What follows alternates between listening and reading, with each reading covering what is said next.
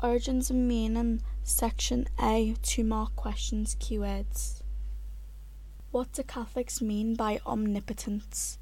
God is all powerful, God controls everything, God has power over everything. What do Catholics mean by stewardship? A duty to care for creation responsibly, looking after something for someone else, caring for people and the environment. What do Catholics mean by inspiration? God breathed.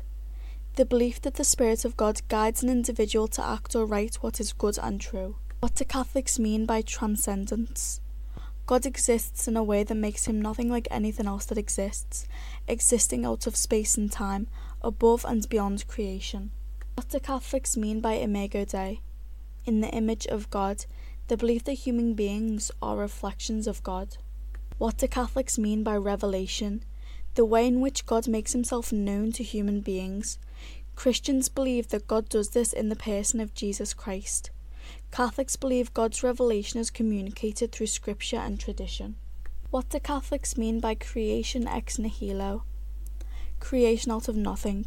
Before God created the universe, nothing existed. Only God can create out of nothing.